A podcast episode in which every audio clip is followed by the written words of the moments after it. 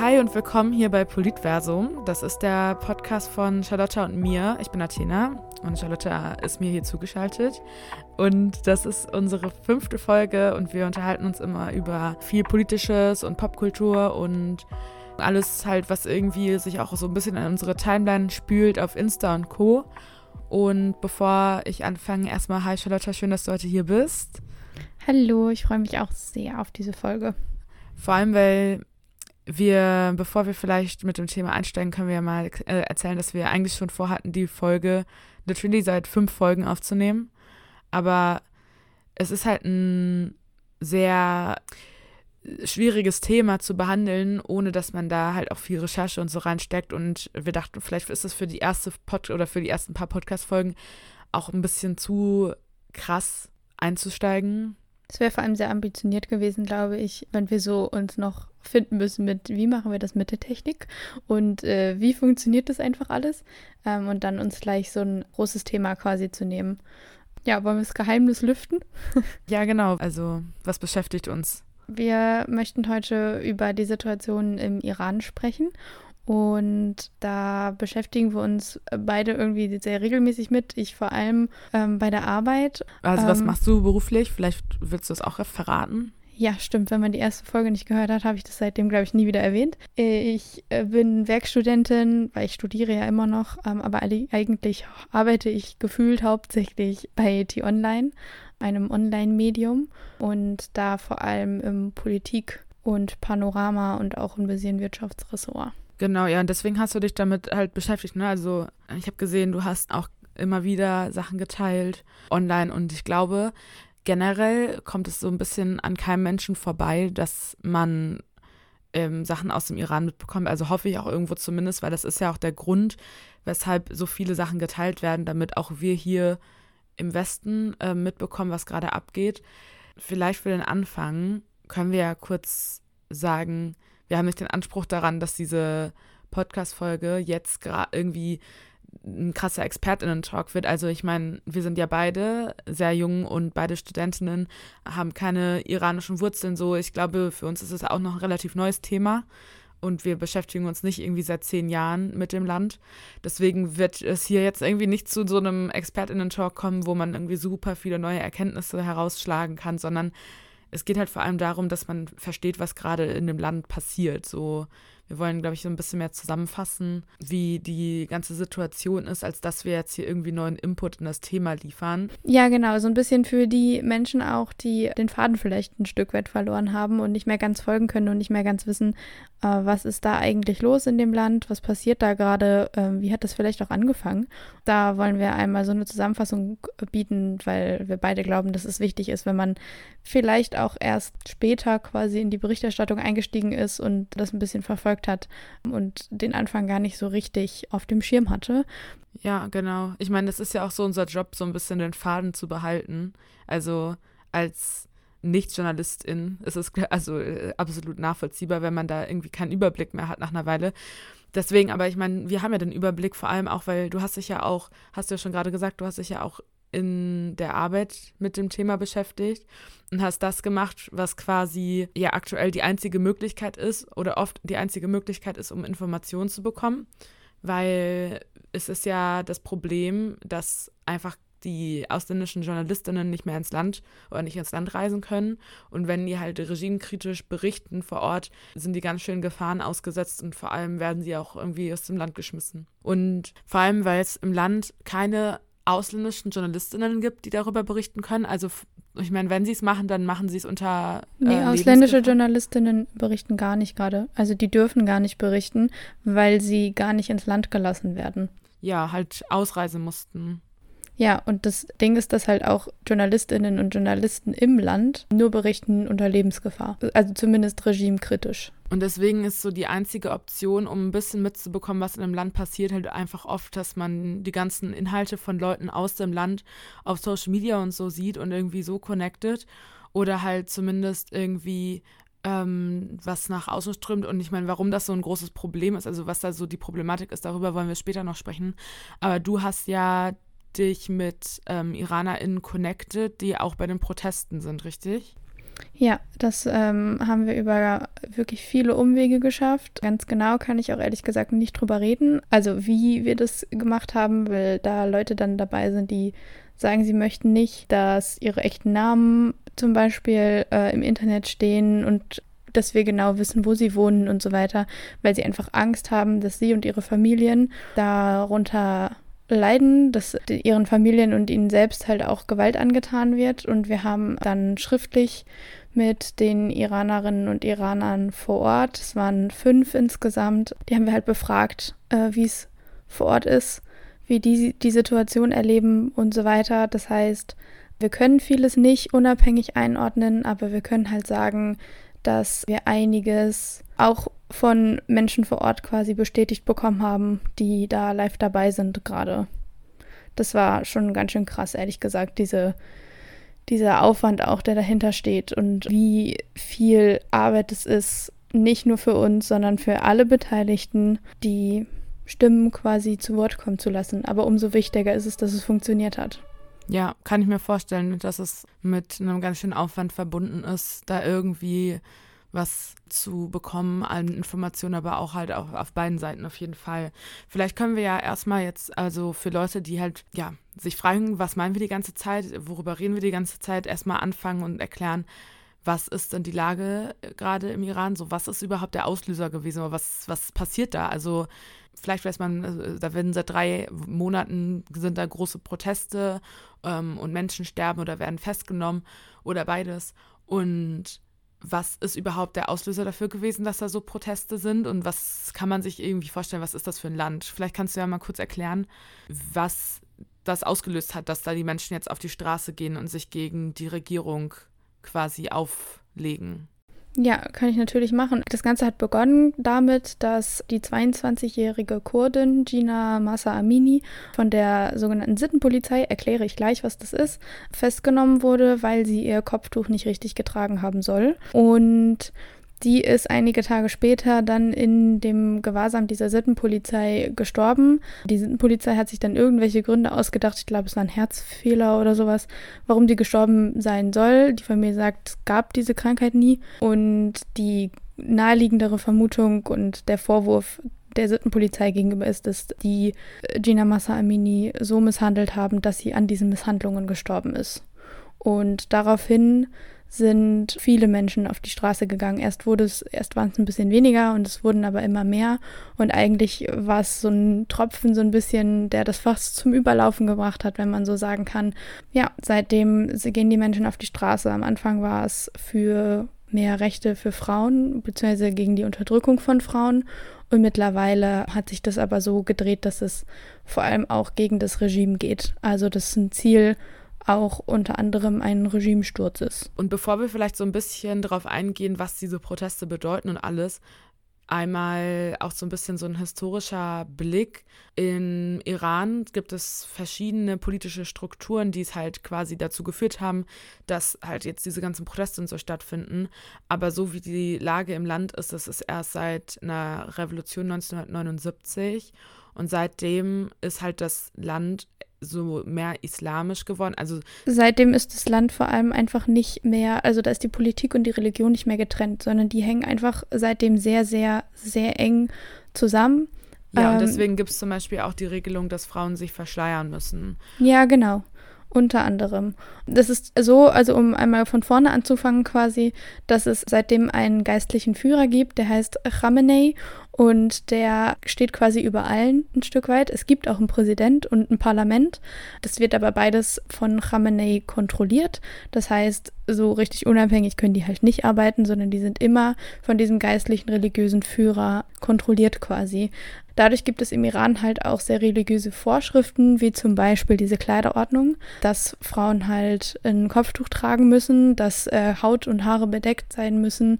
Es gibt noch viel mehr Vorschriften, aber die jetzt alle zu ja, auszubreiten quasi würde ein bisschen weit führen. Es gibt halt eine krasse Geschlechtertrennung. Also in der Grundschule sind Jungen und Mädchen zum Beispiel nicht zusammen und auch so Partys und so. Also so wie man dieses, dieses jugendliche Leben zum Beispiel in Deutschland führen würde, das ist halt da absolut nicht möglich Und es sind total krasse Einschränkungen, die alle Frauen betreffen und auch Männer, aber halt vor allem Frauen. Ja, die Unzufriedenheit herrscht, herrscht halt einfach schon lange, auch aufgrund wirtschaftlicher Situationen, ähm, weil es zum Beispiel keine Mittelschicht mehr gibt und so weiter. Ja, und generell auch so diese ganzen Sanktionen oder diese ganzen Einschränkungen, die die Menschen haben, so dass es einfach verboten ist, zum Beispiel irgendwie ausländisches Fernsehen zu gucken und dass sie halt wirklich einfach so krass eingeschränkt werden von ihrer. Sehr abgekapselt. Genau, einfach ferngehalten vor dem Rest der Welt, könnte man schon fast sagen. Also wirklich sehr extrem.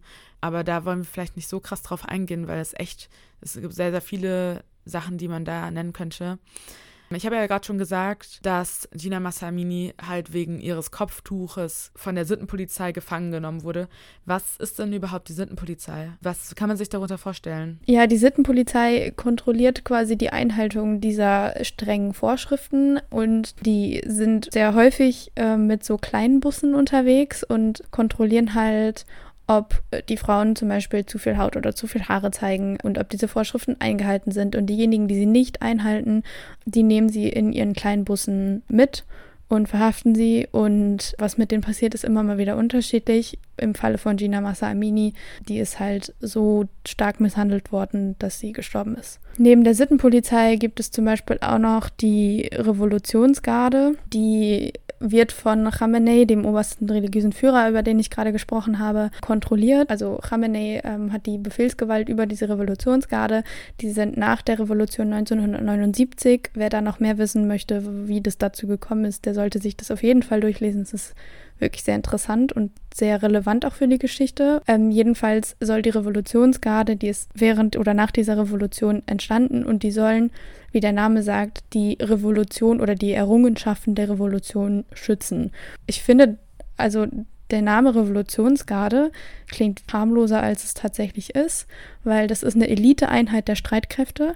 Die sind noch wichtiger als diese klassische Armee ähm, und die haben auch eine eigene Luftwaffe, eine eigene Marine und ein eigenes Heer. Mindestens 120.000 Menschen gehören dieser Revolutionsgarde an und die wird quasi auch immer mal wieder beschrieben als der bewaffnete Arm von Khamenei. Ist also sehr, sehr mächtig. Die müssen niemandem zum Beispiel Bericht erstatten oder niemandem außer Khamenei sind die Rechenschaft schuldig, was schon ziemlich krass ist. Und die haben insgesamt einen großen Einfluss auf das öffentliche Leben, auf Kultur, auf Wirtschaft, auf Politik und Justiz.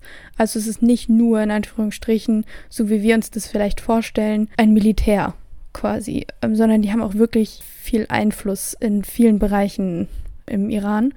Und die sind unter anderem dafür da, Proteste und Unruhen auch niederzuschlagen. Von den USA werden die tatsächlich auch als terroristische Vereinigung eingestuft.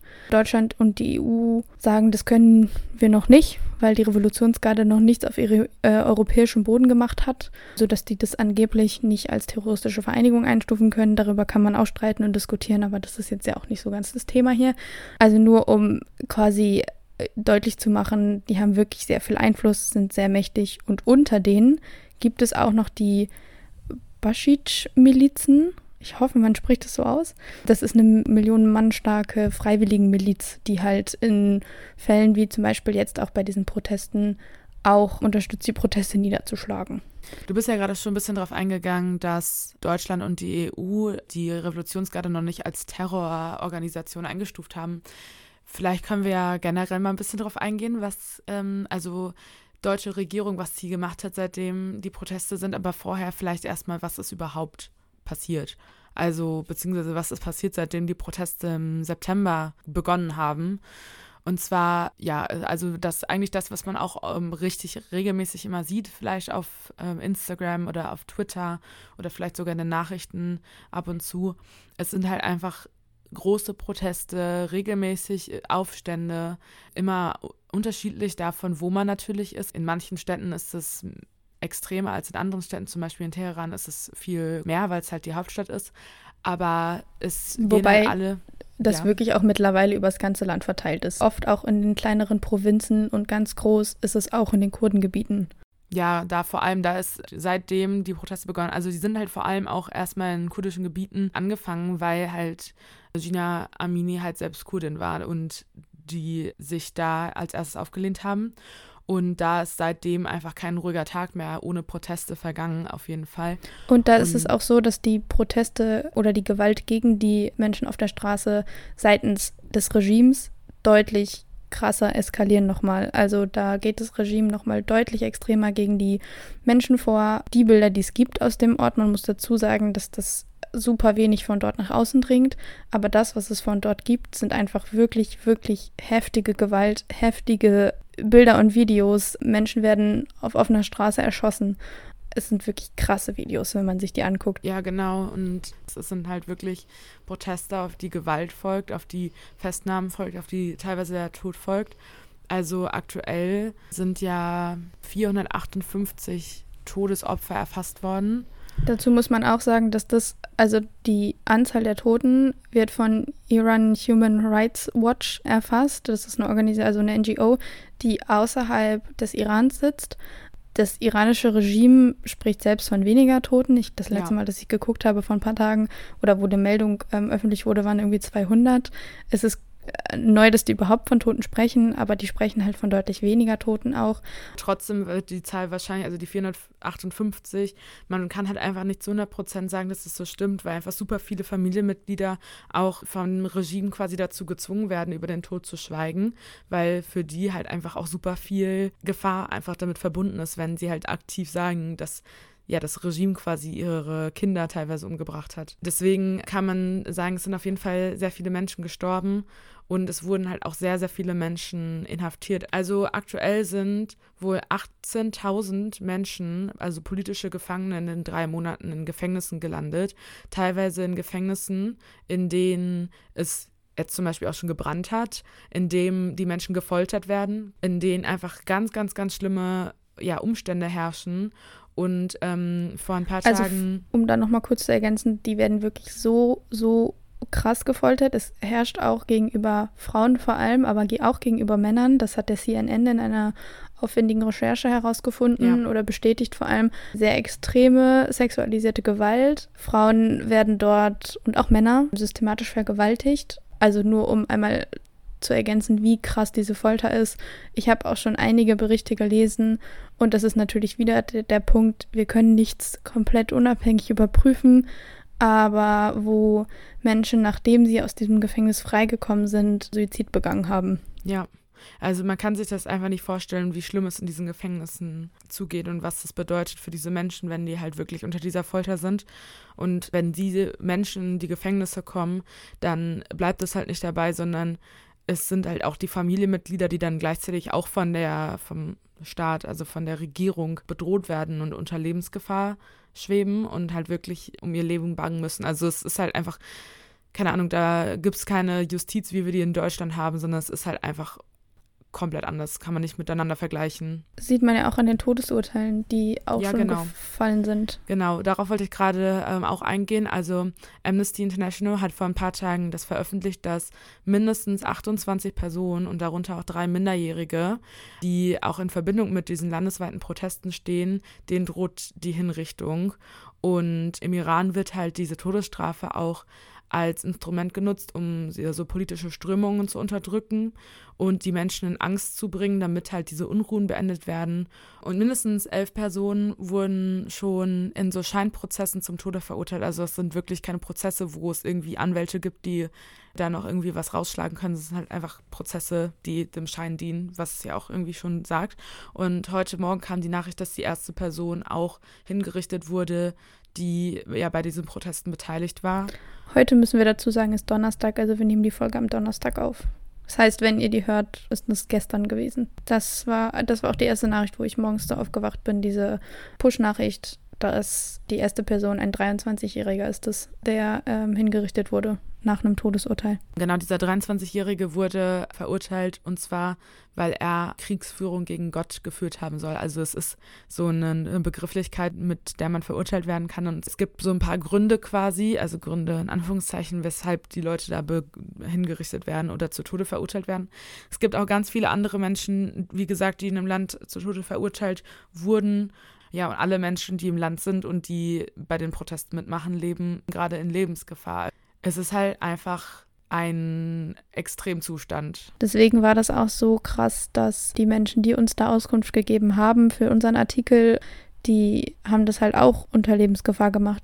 Ja, eigentlich alle, die westlichen Medien irgendwelche Auskünfte geben oder allgemein Medien, leben, machen das unter Lebensgefahr, weil auch das natürlich vom iranischen Regime nicht gerne gesehen wird und geahndet wird. Und falls ihr also Artikel lest oder halt auch Berichte seht, in denen tatsächlich iranische Menschen sprechen oder zu Wort kommen, dann seid euch dessen bewusst, dass es unter ganz vielen Sicherheitsvorkehrungen so gut es geht passiert und die machen das unter Lebensgefahr, damit wir hier sehen und hören, was passiert, weil das durch Shutdowns vom Internet tatsächlich so einfach nicht möglich ist, dass wir komplett wissen, was passiert dort vor Ort und dass wir ähm, ja da die Informationen bekommen. Das Ding ist, für die Zivilbevölkerung ist das Internet halt wirklich so die stärkste Waffe, die die momentan haben, weil es ist ja, deswegen wird es auch immer kritisiert, wenn man jetzt sagen würde, dass es ein Krieg ist. Das würde ja auch dem Regime zum Beispiel in die Karten spielen.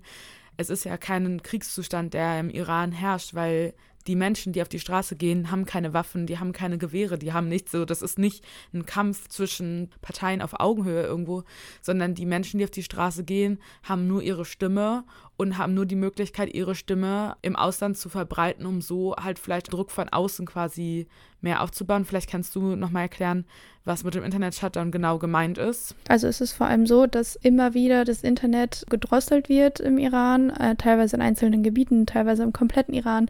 In den kurdischen Gebieten ist es so, dass es auch mehrere Tage am Stück einfach komplett weg ist, dass die Menschen, die hier vor Ort vor allem, also es sind ganz viele deutsch-iranische JournalistInnen, die in Deutschland leben aber halt über die Situation aktuell berichten und dass die auch berichten, dass sie einfach keine Informationen aus den kurdischen Gebieten im Iran momentan bekommen, weil das Internet teilweise einfach komplett abgedreht wird und das Ziel, was das iranische Regime damit hat, ist natürlich, dass keine Infos, keine Bilder, keine Videos nach außen dringen und die Augen der Weltöffentlichkeit ein Stück weit damit ausschalten.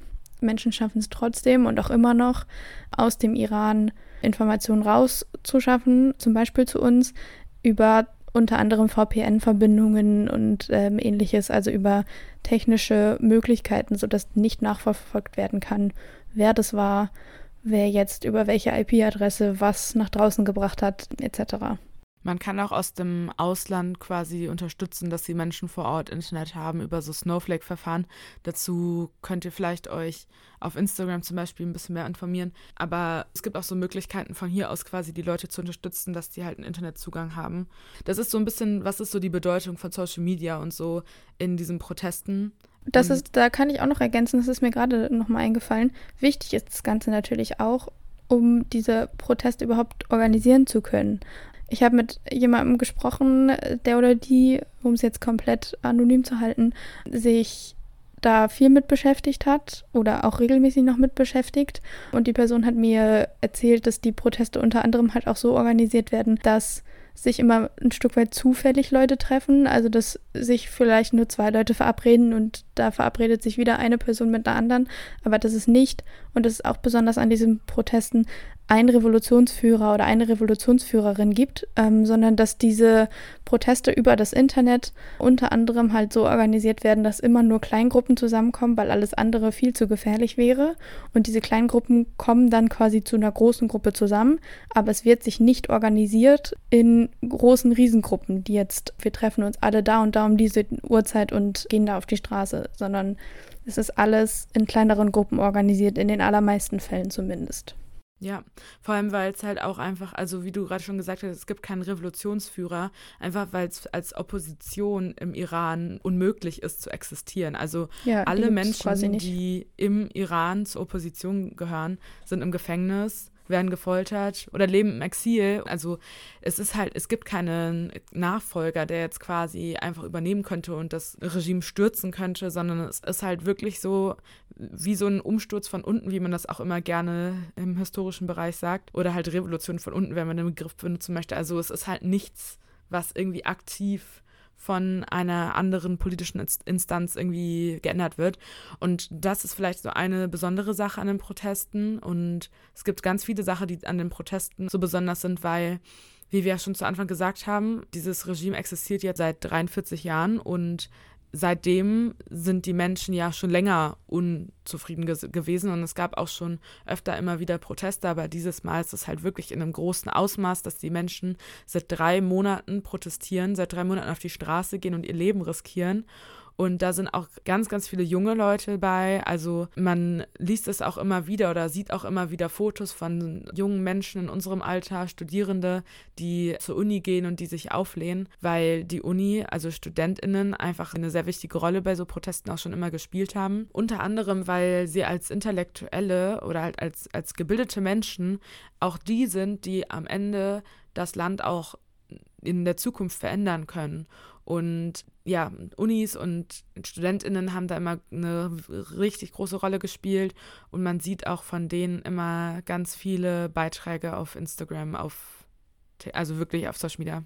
Ich finde es auch super beeindruckend, so zu sehen, wie zum Beispiel, also es gibt dann auch die Regelung, dass Frauen und Männer getrennt essen müssen in so Mensen und so und dass da einfach diese Geschlechtertrennungswände, nenne ich es jetzt mal, ähm, eingerissen wurden, dass Studierende sich da weigern, getrennt zu essen, dass viele Frauen auch nicht nur unter Studierenden, sondern auch unter Schülerinnen zum Beispiel, aber auch in der allgemeinen Gesellschaft mittlerweile ohne Kopftuch auf die Straße gehen und sich quasi dem einfach widersetzen.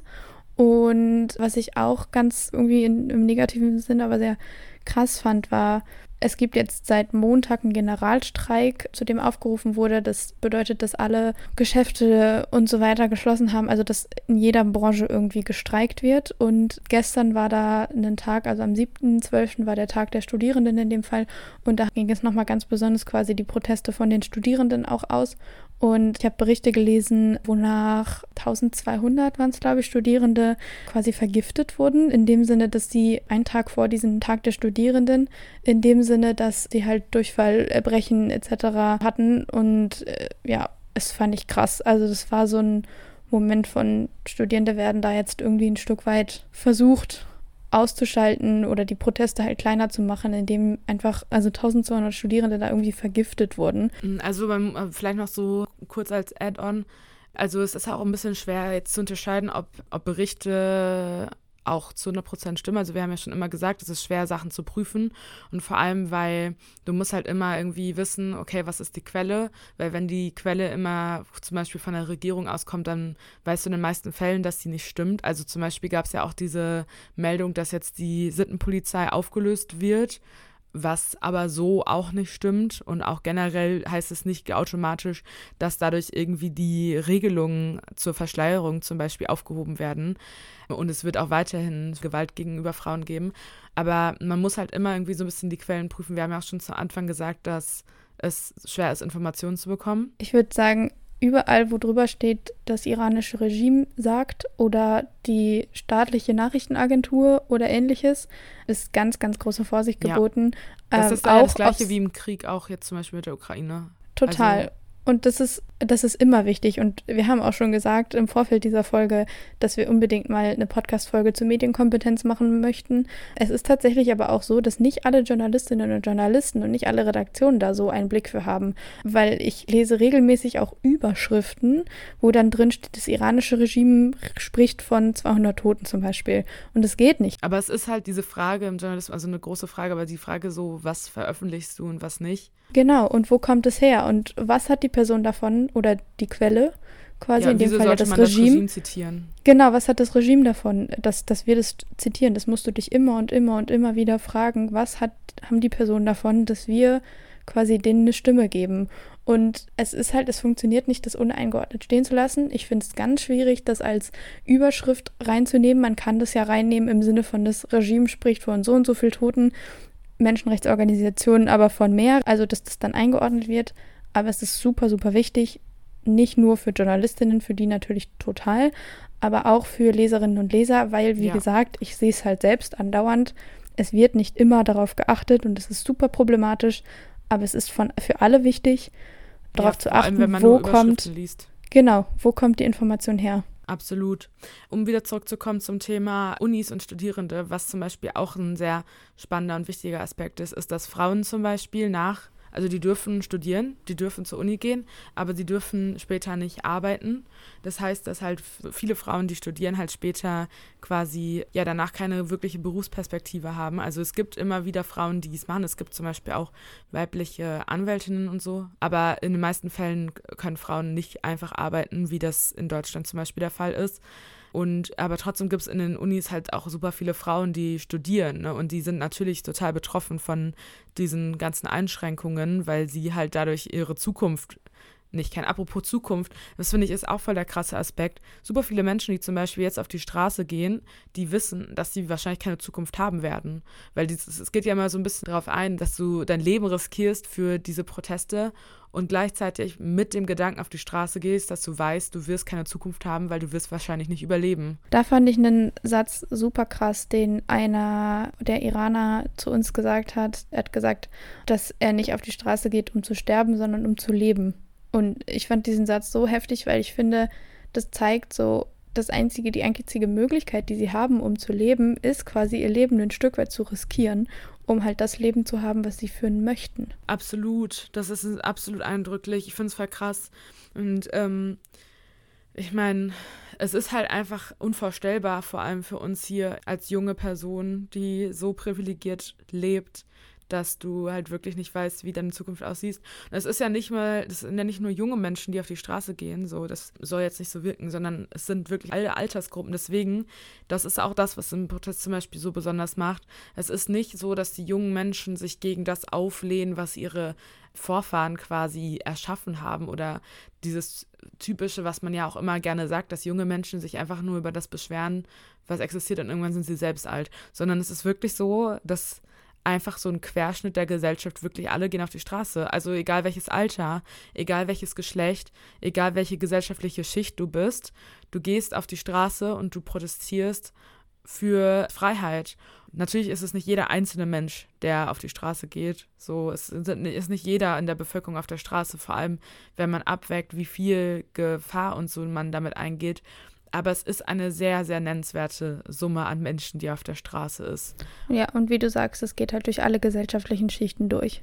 Genau. Deswegen ist es auch das, was gerne gesagt wird, dass es halt auf jeden Fall eine Revolution in den Köpfen der Menschen ist, weil die Leute einfach unzufrieden sind und die werden sich nicht mit irgendwelchen oberflächlichen Änderungen zufrieden geben. Also selbst wenn man jetzt sagen würde, man löst die Sittenpolizei auf, das ist ja keine Änderung in dem Sinne, dass Frauen plötzlich mehr Rechte haben, sondern viele wollen einfach, dass es sich da strukturell komplett ändert. Die wollen das halt das Regime System. Ja, genau. Und was die Proteste in Zukunft bringen, das ist halt auch total schwer zu sagen.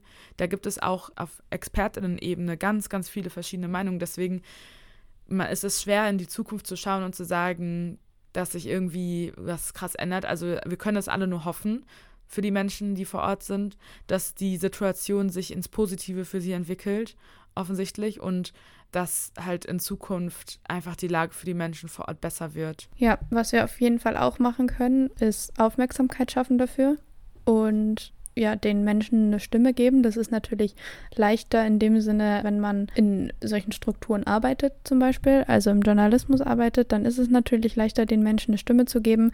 Aber meine Erfahrung ist, dass auch tatsächlich Informationen zu teilen auf Instagram, Twitter und Co.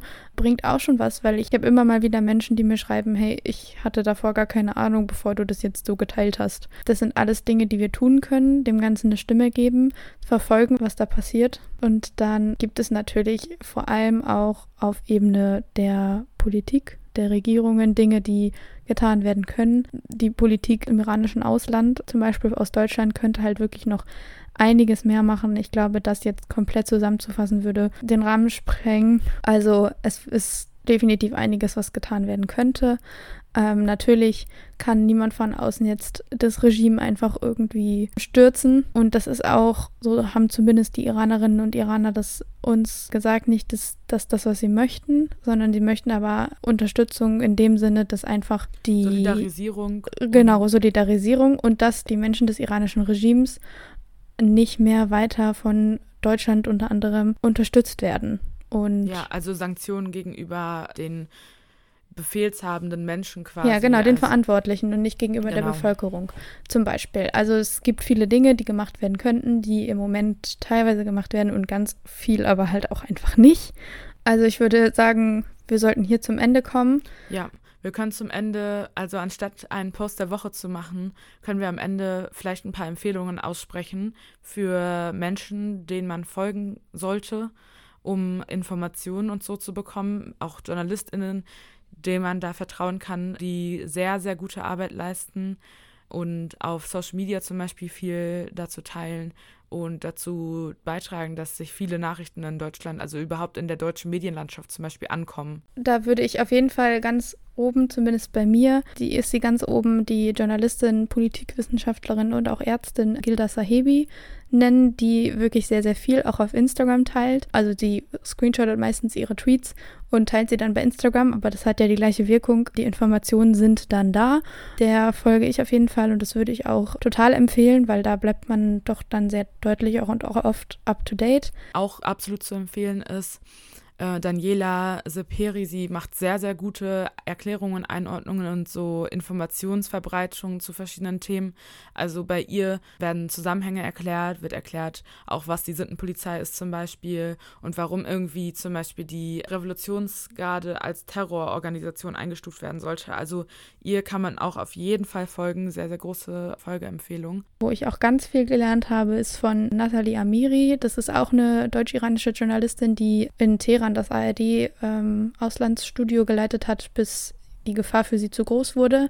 Die hat ein Buch geschrieben, Zwischen den Welten heißt es, von Macht und Ohnmacht im Iran. Aus diesem Buch habe ich ganz, ganz, ganz viel gelernt. Wirklich sehr gutes Buch, ist sehr zu empfehlen. Ein weiteres Buch, was ich auch auf jeden Fall empfehlen würde, ich habe es persönlich noch nicht äh, gelesen, ich habe mal reingelesen, ich habe aber von vielen gehört, dass es gut sein soll, ist von Goline Atay Iran, die Freiheit ist weiblich. Gibt es auch bei der BPB, kostet da halt deutlich weniger. Und wenn man regelmäßige Updates haben möchte zur Lage im Iran, dann kann ich auf jeden Fall den Podcast Das Iran-Update von Gilda Sahebi und Sarah Esler empfehlen. Beides Deutsch-Iranerinnen, JournalistInnen, die sich damit beschäftigen. Du hast ja auch gerade schon Gilda Sahebi empfohlen. Äh, da kann man sehr gut reinhören. Die machen jede Woche so ein 20-Minuten-Update, wo die auch über so Zusammenhänge sprechen und die halt viel, viel mehr Background auch noch liefern können, wo man dann nochmal einmal pro Woche wirklich so eine gute Zusammenfassung bekommt, was alles in der Woche passiert ist. Ja, kann man sich sehr gut anhören. Ja, definitiv. Ich würde auch vorschlagen, wir schreiben die Namen der Menschen in unsere Beschreibung unter der Folge. Und es gibt auch noch viel, viel mehr Menschen, die man empfehlen kann, denen man auf Social Media folgen könnte. Und das posten wir auch noch auf Instagram, so eine kurze Zusammenfassung, wo wir auch die Accounts dann vertaggen. Also falls ihr Insta habt, könnt ihr ja gerne mal unseren Account abchecken. Wir heißen Politversum und posten dann zu jeder Folge gerne was. Und da werden wir dann auch nochmal alle Namen auflisten von Leuten, denen man folgen sollte und folgen kann. Und ihr könnt uns auch gerne übrigens auf Insta zum Beispiel schreiben oder auch per Mail. Wir heißen da politiversum at gmail.com. Und ich glaube, damit wären wir am Ende. Also ich möchte einmal nochmal kurz ganz, ganz groß, wahrscheinlich hören Sie es nicht, aber trotzdem ganz großes Dankeschön aussprechen an die deutsch-iranischen JournalistInnen, die da gerade einfach sehr, sehr viel Arbeit und Zeit und Kraft reinstecken und super viel aufklären und große Arbeit leisten. Ohne diese Arbeit wäre dieser Podcast auch nicht möglich. Genau. Und damit würde ich sagen, hören wir uns in zwei Wochen wieder. Genau. Bis dann.